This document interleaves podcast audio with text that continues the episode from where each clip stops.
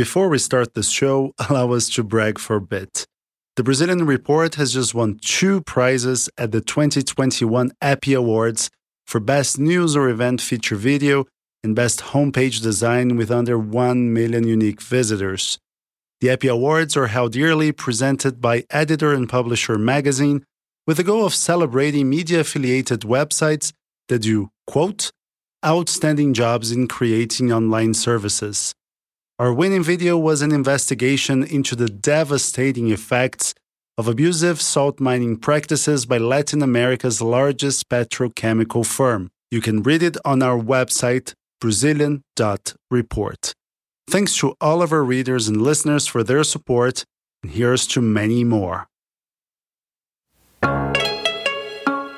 When COP26 kicked off in Glasgow, the world looked to Brazil with skepticism. Deforestation rates have been on the rise in the country over recent years. Scientists fear that within a few generations, the Amazon rainforest may not exist at all. It acts as a vital carbon store, holding the equivalent of almost 12 years of global emissions at current rates. And President Jair Bolsonaro has turned himself into something of a global environmental boogeyman.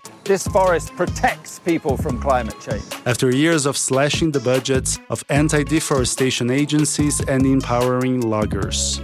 At the end of the day, however, Brazil showed up in the west of Scotland ready to listen and compromise with the international community, taking part in a number of pledges to curb climate change inducing emissions. No combate à mudança do clima, sempre fomos parte da solução, não do problema. Were these commitments enough? And will Brazil abide by them? That's what we will discuss this week. My name is Gustavo Ribeiro.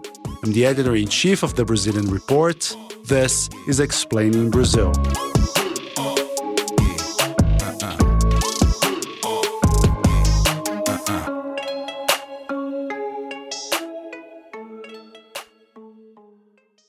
Mid October, environmental organizations led by Austrian NGO All Rise filed a representation at the International Criminal Court accusing Brazilian President Jair Bolsonaro of committing crimes against humanity due to his alleged roles in the increase of Amazon deforestation rates since taking office as president. These NGOs asked the Hague based court to pursue legal proceedings against Bolsonaro and his administration for actions, quote, directly connected to the negative impacts of climate change around the world. The group further accuses the Brazilian government of, quote, systematically removing, neutering, and eviscerating laws, agencies, and individuals that serve to protect the Amazon. Euan Marshall, hello. As an editor for the Brazilian Report, you followed COP26 closely, and it was hosted in your hometown of Glasgow. So, first of all, thanks for coming back on our podcast. And let me ask these are harsh accusations against President Bolsonaro. So, what is his environmental record so far? Hi, Gustavo. Well, it's certainly not great. Uh, before taking office, Bolsonaro made clear promises to defund environmental agencies, which he said created an unfair industry of fines against hardworking Brazilians. And you know, this is quite ironic because he himself had been fined for illegal fishing in the past, so you know, maybe there was a connection there. But once he went into government, he made consistent attempts to undermine many of the control systems that curb deforestation in Brazil. Uh, as an example, Bolsonaro wanted to extinguish the Environment Ministry and turn it instead into a department that was under the Agriculture Ministry. That would have been quite the statement, right? I mean, essentially saying that the interests of landowners outweigh the importance of protecting the forest. Exactly. Uh, but while he was talked out of that idea, he did go on to do the next best thing, which was appointing Ricardo Salles as environment minister, a kind of middling right wing politician who followed Bolsonaro's wishes to the letter. Researchers from the Federal University of Rio de Janeiro showed that Salles enacted 57 legislative measures weakening conservation laws and favouring agricultural interests during his time in office and he was forced to leave his post earlier this year when the federal police accused him of being part of an illegal timber export ring. So, you know, you can see what kind of environment Minister Brazil was dealing with there. And as we understand, Bolsonaro has also slashed the budget for climate change research, right? Yeah, so between 2019 and last month, the Jair Bolsonaro administration has cut 93% of the federal budget earmarked for climate research projects. That's compared to the three previous years. And according to a survey by BBC Brazil, the drop in investment started in 2016 and just became larger each passing year. So Brazil invested $5.6 million in climate research between January 2016 and December 2018. And since Bolsonaro took office in January 2019, that budget was cut down to just $380,000. And so the data that's available shows that Brazil is not prepared for the effects of climate change, which is a particular concern because if global temperatures rise by 3 degrees Celsius, the majority of the country would face severe drought for most of the year. Right, but even in fairness to Bolsonaro, he is by no means the only person chipping away at the environmental controls Brazil fought so hard to obtain, is he? Yeah, he's definitely had a lot of help from congressional leaders, that's for sure. Uh, this year, since the Senate and House elected new speakers, pro logging legislation has gained a lot of steam in Congress. According to Smoke Signal, which is a monitoring project of environmental legislation carried out by Brazilian journalists, the country has scrapped 30 years of progress in its environmental laws in just the last three years.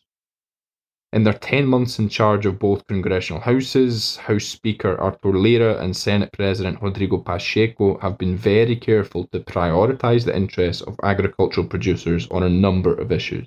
And all of this, along with the Amazon fire crisis over the past few years, have turned Brazil and Bolsonaro into something of an environmental pariah. So, what did Brazil bring to the table at COP26 in Glasgow? Well, Brazil brought the summit's second largest delegation, only bringing fewer people than the US. But there was one glaring absence Jair Bolsonaro himself. He was actually already in Europe at the time. He was attending the G20 summit in Italy, but he decided to fly home instead of going to Glasgow. And you know, that decision is fairly simple to understand because Bolsonaro loves a friendly audience and he does whatever he can to avoid being jeered or ridiculed in public. And while we Glaswegians are famous for our hospitality, it has its limits uh, because Glasgow certainly wouldn't have been welcoming to him, and he decided instead to send a 30 second video message to the conference. Na semana passada, lancei as bases do Programa Nacional de Crescimento Verde. Right, and considering what Bolsonaro has done in regards to the environment and his absence from the event, people believe that Brazil would not bring anything to the table at COP26, right? But I mean, that wasn't exactly what we saw. Yeah, so the first headline news was Brazil's new nationally determined contribution to the Paris Agreement. They're also known as NDCs. The delegation announced that it was raising its 2030 emissions reduction target from 43% to 45%, which went down reasonably well with Europe and the US. Right, and but that new promise wasn't exactly all it was cracked up to be, right? Yeah, so the issue with Brazil's NDC is that it's essentially an example of creative accounting. Uh, the country pledged a higher reduction of emissions by 2030, but changed the base comparison from 2005, potentially meaning that Brazil will actually be allowed to pollute more than it had agreed to back in 2016. So, in the best case scenario, Brazil will be essentially standing still on overall emissions target, showing the same level of ambition as the Dilma Rousseff government did for Brazil's last NDC. So there's a phrase in Brazil for this kind of law, rule, or promise which look good from the outside. They're actually relatively useless or unenforced in practice. We call them, in a quote, leis para which is literally laws only for the English to see. And maybe in this case, it was lost for the Scottish to see, right? Right, yeah, but you know, fortunately, this Scotsman can see through them. Uh, but even with the relative non event of the NDC promises, Brazil did make some important climate commitments in Glasgow. Which were? Well, the first concerns the so called Global Methane Pledge, which aims to cut methane emissions by 30% worldwide until 2030. Now, Brazil really didn't want to sign this pact. Uh, government sources told us in the lead up to COP26 that there was no chance they would join the pledge, but in the end, massive pressure from the US forced their hand. Now, methane is one of the most potent greenhouse gases around, and Brazil is one of the world's top five emitters, with roughly 70% of that coming from agriculture. But it's unlikely that this is going to cause any profound change for agribusiness, as Brazil already factored methane into its NDC promise, and the Global Methane Pledge doesn't include any sector specific requirements. So the plan will be to cut methane emissions in industry, sanitation, and solid waste treatment. So, you know, not, not much of an effect for agribusiness. There was also a big debate over Article 6 of the Paris Agreement. Brazil's stubbornness led to a stalemate last time countries tried to sit down and reach a solution over carbon credits. Right, and Brazil did end up giving up some ground on this issue. Uh, before, Brazil had insisted on using old credits related to the 1997 Kyoto Protocol and they demanded different targets for developing nations, which were much less strict than those which were imposed on rich countries. But this time around, the debate was a lot more constructive. Uh, Brazil agreed on a carbon credit cutoff date of 2016 and supported a transaction tax, which would supply an international fund to support the countries which are most affected by climate change. And beyond the actual details of these compromises, the most important thing was that Brazil was willing to talk because this more constructive stance could really help in negotiations going forward. More cooperation has to be good news, isn't it? And what about the Amazon? In many of Bolsonaro's international appearances, he's tried to force the issue of Brazil's sovereignty over the rainforest, claiming that there's sort of a threat of rich countries attempting to seize the Amazon for themselves. Yeah, so there was a bit of a change here too. Uh, that jingoistic messaging was definitely toned down quite a bit. And once again, cooperation seems to be the name of the game. Uh, and it seems to be working. And the country managed to attract some pretty advantageous funding commitments. And after the break, we take a look at the future. Is Brazil prepared to deal with climate change? We'll be right back.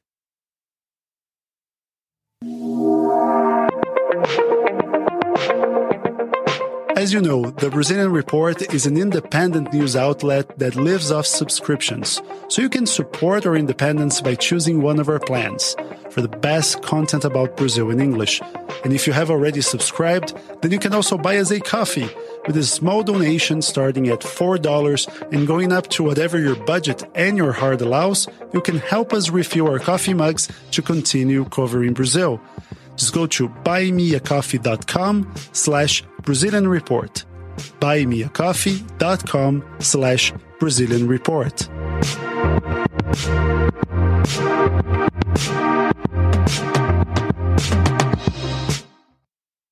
We're back with Euan Marshall, editor of the Brazilian Report. Euan, Brazil has struggled to implement environmental controls in recent years, and presidents from the left to the right have said that it is unfair to ask developing nations to curb emissions after developed countries have themselves reached wealth thanks to colossal amounts of pollution. And there's a point to be made about this. But one must not forget that there is a more pressing issue here.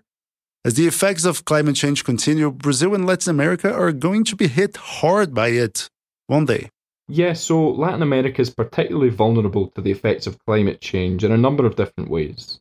I mean, the physical standpoint is the most obvious, uh, with an increasing number of climate disasters being recorded since 1980, but it will also hit the region hard economically. And many of the main economic sectors in Latin America have large carbon footprints, such as agriculture and energy generation. So the transition to a low carbon economy is likely to come down on these industries like a ton of bricks. Now, before we get into that, tell me more about these climate events. We're not talking about earthquakes or disasters like that, right?